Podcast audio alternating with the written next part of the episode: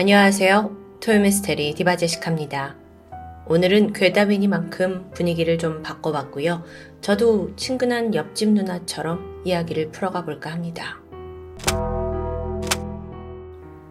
충청남도 천안시 동남구에 위치한 안서동. 이곳은 대한민국에서 가장 많은 대학이 모여 있는 곳으로 알려져 있습니다. 그래서 일명 대학마을이라고도 하죠.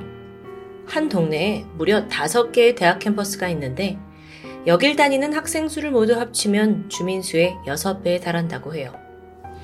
상황이 이렇다 보니까 이 지역 일대는 원룸이나 고시원처럼 학생들을 위한 주거시설이 빼곡하게 들어서 있습니다.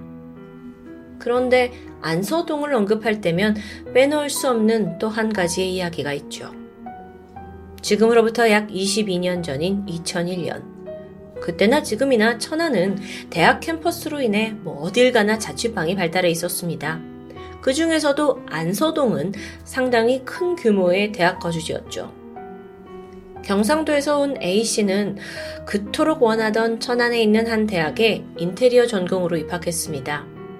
꿈에 부푼 대학 생활을 시작하기에 앞서 눈에 불을 켜고 자취방을 구하고 있었는데 문제가 있었죠. 며칠 후면 입학과 개강을 앞둔 2월 말이었는데, 아니, 아시겠지만, 이때는 웬만한 방들의 계약이 다 끝나 있습니다. 그래서 A씨가 불안한 마음에 어머니와 함께 하루를 꼬박 돌아다니면서 여러 곳을 방문하게 되는데, 아쉽게도 마음에 드는 방이 나타나지 않았죠. 그러던 중 늦은 저녁이 돼서 방문한 한 빌라 건물에 비교적 괜찮은 방 하나가 남아 있었습니다. 여긴 안서 초등학교 후문 쪽에 위치한 건물이었는데 인근에 초등학교가 있으니까 아무래도 뭐 치안에는 문제가 없지 않을까 싶었어요. 게다가 딱 하나 남은 방이었던 31호는 크기도 꽤 넓고 내부도 깨끗한 편입니다. 아, 근데 무엇보다도 이 방이 마음에 든 이유는 따로 있어요. 다른 곳들에 비해 가격이 30만 원이나 저렴했기 때문입니다. A씨는 빠르게 31호 방을 계약했고 신나서 친구들한테 자랑을 했는데 하지만 그는 왜 유독 이 방만 이렇게 저렴한 건지는 알지 못했습니다. 며칠 후에 그는 31호에 입주합니다. 고향을 떠나서 타지에서 혼자 지내는 밤 굉장히 설렜겠죠. 그래서 쉽게 잠에 들지 못하는데 그렇게 뒤척이다가 어둠이 좀 눈에 익으니까 아직은 허전한 그 자취방 이곳저곳이 눈에 들어옵니다. 그러다 문득 방문 위쪽 천장에서 누렇게 변색된 흔적을 발견해요. 주인 아줌마가 이거 도배한 지 얼마 안 됐다고 했는데 천장에 변색이 된 부분은 약간 뭐 직사각형 정도로 한 2m? 굉장히 길게 이어져 있었죠. 이상하다는 생각이 들긴 했지만 뭐 그렇다고 할 수 있는 것도 없습니다. 그래서 그날은 그렇게 넘기고 시간은 흐르게 되죠. A씨는 이 대학 생활로 정신없었습니다. 학교에서 밤샘을 하는 날들도 있어서 집은 뭐 간혹 와서 잠만 자는 곳이에요. 그날도 학교에서 조별 과제를 하면서 과제를 하고 있었는데 모델링 작업 중이었거든요. 순간 A씨가 도면을 집에 두고 왔다는 걸 깨닫습니다. 당시 시간은 밤 10시 30분. 뭐 그닥 늦은 때는 아니었기 때문에 A씨는 서둘러 집으로 향했죠. 현관문을 열고 안으로 들어가자 어두워서 아무것도 보이지 않았어요. 그래서 A씨는 신발장 왼편에 위치한 형광등 스위치를 눌렀죠. 그러자 불이 켜지는데 이내 켜졌다 꺼졌다 합니다. 원래 이 형광등이 오래돼서 좀 깜빡거렸는데 그날은 평소보다 더 심한 느낌이었죠. 도면, 도면 어딨지? 방 가운데 바닥에 널브러져 있는 도면이 눈에 들어왔습니다. A씨는 신발을 벗고 방 안으로 들어서요. 그런데 바로 이때 불이 한 번 더 꺼졌다 켜지는데 순간 방 안에 뭔가 잔상이 보였습니다. 굉장히 찰나였지만 그건 분명 사람의 형상이었죠. 믿을 수 없었던 A씨가 다시 가서 스위치를 껐다가 키는데 그 깜빡이는 순간 방구석에서 아까의 그 형상이 또 보입니다. 더 분명하게요. 어린아이 같은 작은 체구의 단발머리 여성이 두 팔로 무릎을 감싼 채 앉아 있었죠. 공포에 휩싸인 A씨가 불도 끄지 못한 채 그냥 밖으로 도망쳤어요. 어, 뭐야? 이 내가 헛것을 봤나? 이런 오싹한 일은 그때부터가 시작이었습니다. 당시 A씨는 같은 과 동기인 B씨와 교제 중이었거든요. 어느 날 이들이 다 같이 모이게 되는데 두 사람 외에 또 다른 동기 커플 C씨와 D씨가 함께 A씨네 집에서 술자리를 갖게 돼요. 네, 젊은이가 모였으니 시간 가는 줄 모르고 뭐 웃고 떠들면서 술에 취해갔죠.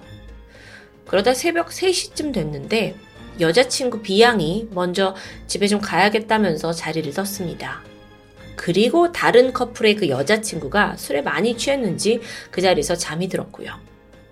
자, 동기이자 친한 형인 C군만이 A씨와 계속 술을 마십니다. 그렇게 1시간 정도가 지나고 둘이 여전히 술에 취해 가는데 새벽 4시쯤 C군의 여자친구가 잠들어 있다가 잠시 뒤척이는 것 같더니 문득 일어나서 그들을 쳐다봅니다. 멍한 표정을 짓더니 그녀가 말했죠. 야, 언제 왔어? A씨와 C군을 보는 게 아니라 그들의 뒤편을 보는 듯 했어요. 그리고 그때 부른 이름은 A씨의 여자친구, B양의 이름입니다. 여기 지금 새벽이고 아까 떠났잖아요, 이미. 그래서 A씨와 C군이 너무 소름이 돋았어요. 그래서 뒤를 돌아봤죠? 하지만 뒤엔 아무도 없습니다. 아씨, 얘 술에 많이 취했네. 헛것 본 거야 라면서 그녀를 다독이고 다시 재웠는데요. 근데 이때 A씨는 순간 이미 내가 이 집에서 경험했던 수많은 오싹한 일들이 막 스쳐 지나가는 듯 했어요. 왜 여기서만 이러지? 그날 오후 함께 술자리를 했던 이 네 명이 다시 모였고 식당에서 밥을 먹습니다. A씨가 조심스럽게 그 C군의 여자친구에게 물었죠. 야, 근데 너 새벽에 그 B형 왜 찾은 거야? 그러자 그녀의 대답. 응? 단발머리 한 여자애가 뒤에 있었어? 네. 여자친구 B양은 단발머리가 맞습니다. 하지만 그 시각 분명 A씨의 집에 없었죠. 순간 A씨는 그간 자신에게 벌어진 자잘한 모든 일들이 다 기억났어요. 얼마 전에 축제 마지막 날이었는데 자기 집에서 뒤풀이 술자리를 했거든요. 근데 그날따라 자고 간 애들이 심하게 가위에 눌렸다면서 아침에 다들 투덜거렸고요. 지난번에는 늦은 새벽에 자고 있는데 막 지직지직거리는 그 TV 소리 사이로 어떤 여성의 목소리가 들리는 것까지. 굉장히 이 집에선 섬뜩했던 이들이 많았는데, 많았는데 왜 난 강구하고 있었지? 이때 A씨가 확신합니다. 자신의 자취방 31호에는 분명 또 다른 어떤 존재가 있다는 걸요. 이후에 이야기는 캠퍼스에 퍼지기 시작했어요.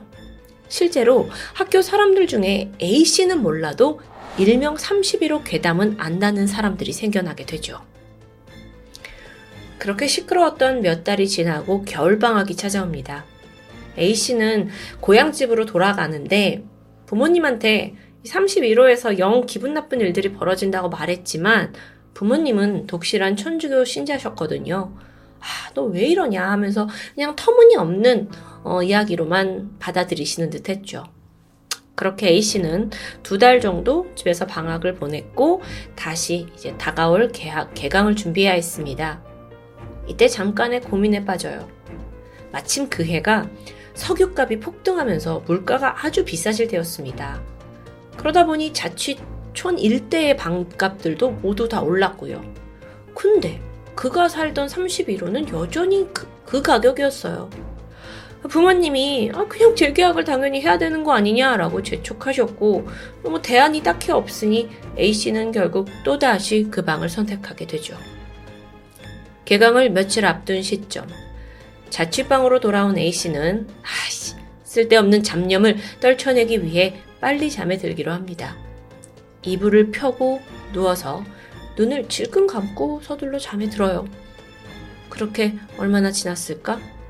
순간 A씨는 단 한 번도 느껴본 적 없던 스산한 기분을 느끼면서 깨어났습니다. 아, 이게 가위에 눌리는 그 느낌이구나. 왜 그거 알잖아요, 그 느낌. 눈은 떠지는데 몸은 전혀 움직이지 않는 거. 그러면서 그의 눈앞에 천장에 달린 동그란 형광등만 아른거렸습니다. 어떻게든 몸을 막 움직여보려고 하, 는데 되지가 않아요. 순간 이 동그랗던 형광등이 구름처럼 뭉게뭉게 막 피어오르더니 어떤 형체가 되어가는 것 같았습니다. A씨가 오싹해졌죠. 그래서 온몸에 힘을 주면서 가위에서 깨어나기 위해 노력해요.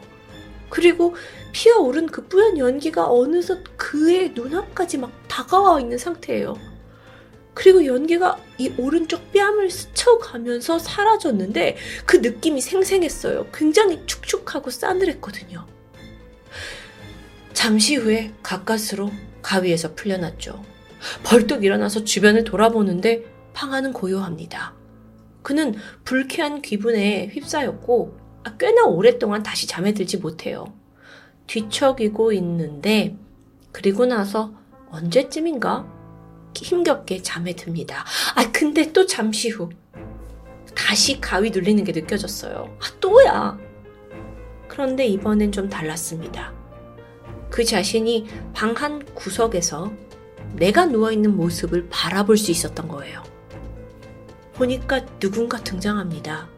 그리고 잠든 A씨 몸 위로 조금씩 올라타고 있었죠. 그리고는 그의 목을 움켜잡으면서 찢어질 듯한 쉰소리로 말합니다. 어디 갔다가 이제 왔어?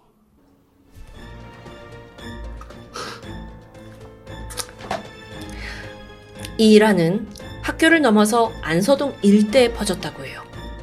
근데 문제는 아니 이게 커뮤니티에 퍼지게 되면서 어 나도 비슷한 일 겪었는데요 하는 사람들이 나오기 시작했다는 거예요. 유사한 시기에 천안에서 대학 생활을 했던 D씨가 있습니다.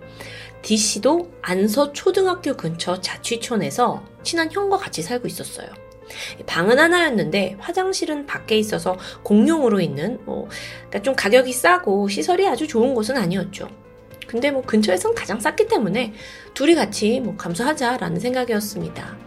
그런데 D씨가 이 집에서 가장 기억에 남는 일 하나가 있는데 처음 방을 보러 갔을 때 가위가 거꾸로 세워져 있더라고요. 그리고 천장 위 모퉁이에 벽지가 살짝 떨어져 있는데 그 안쪽으로 부적이 붙어져 있었고요. 전 사람이 해놨나? 좀 이상했지만 뭐 혼자 지낼 것도 아니고 형이 있잖아요. 그래서 괜히 뭐 형한테도 불길한 느낌을 주고 싶지 않아서 말은 하지 않았죠. 그렇게 자취가 시작되었고 몇 주는 무탈하게 지나갑니다. 그러다 사건 하나가 터지는데 늦은 밤에 공부를 마치고 두 사람 다 잠에 들려던 순간이에요.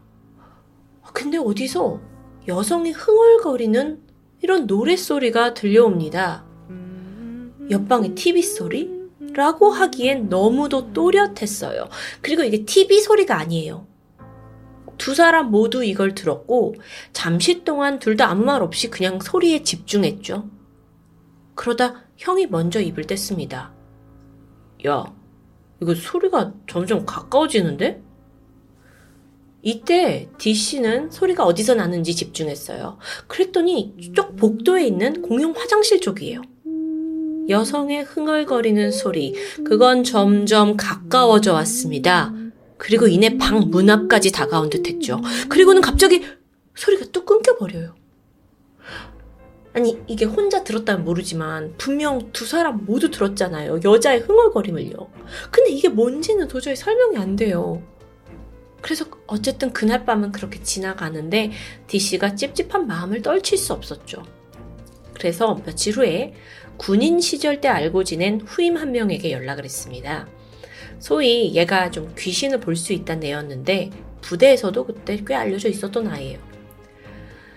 이 D씨가 후임에게 이야기를 털어놓게 되자 그는 음, 형, 그 방 사진하고 건물 일대 사진을 좀 보여줄 수 있어요? 라고 합니다. 그리고 그걸 보더니 에이, 별 문제는 없어요. 하면서 안심시켰죠. 그로부터 시간은 많이 지났습니다. 몇 년 후에 D씨가 졸업을 했고 드디어 그 안서동 대학촌을 떠나서 타 지역으로 이사를 했는데 그제서야 후임이 충격적인 사실을 고백합니다. 형, 저 사실 그때 말 못한 게 있는데요. 그 옛날 자취집이요. 거기 앞에 귀신이 지나다니는 길목이 있었어요. 형 만약 혼자 사셨다면 바로 나오셨어야 했어요. 어차피 아는 형과 살고 있어서 그냥 모르는 게 약이라고 생각해서 말하지 않았다는 후임. 하지만 말하지 않는 게 너무 찝찝해서 이제야 고백한다는데요.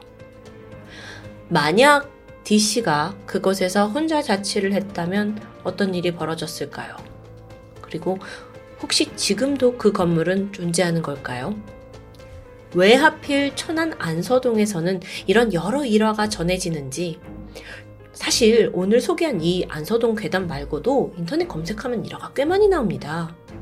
여러분 혹시 남들과 다른 섬뜩한 일을 나도 여기서 경험했거나 혹은 왜 안서동에서만 유독 이런 괴담이 만들어지는지 알고 계신 분들은 지체하지 말고 댓글로 남겨주세요.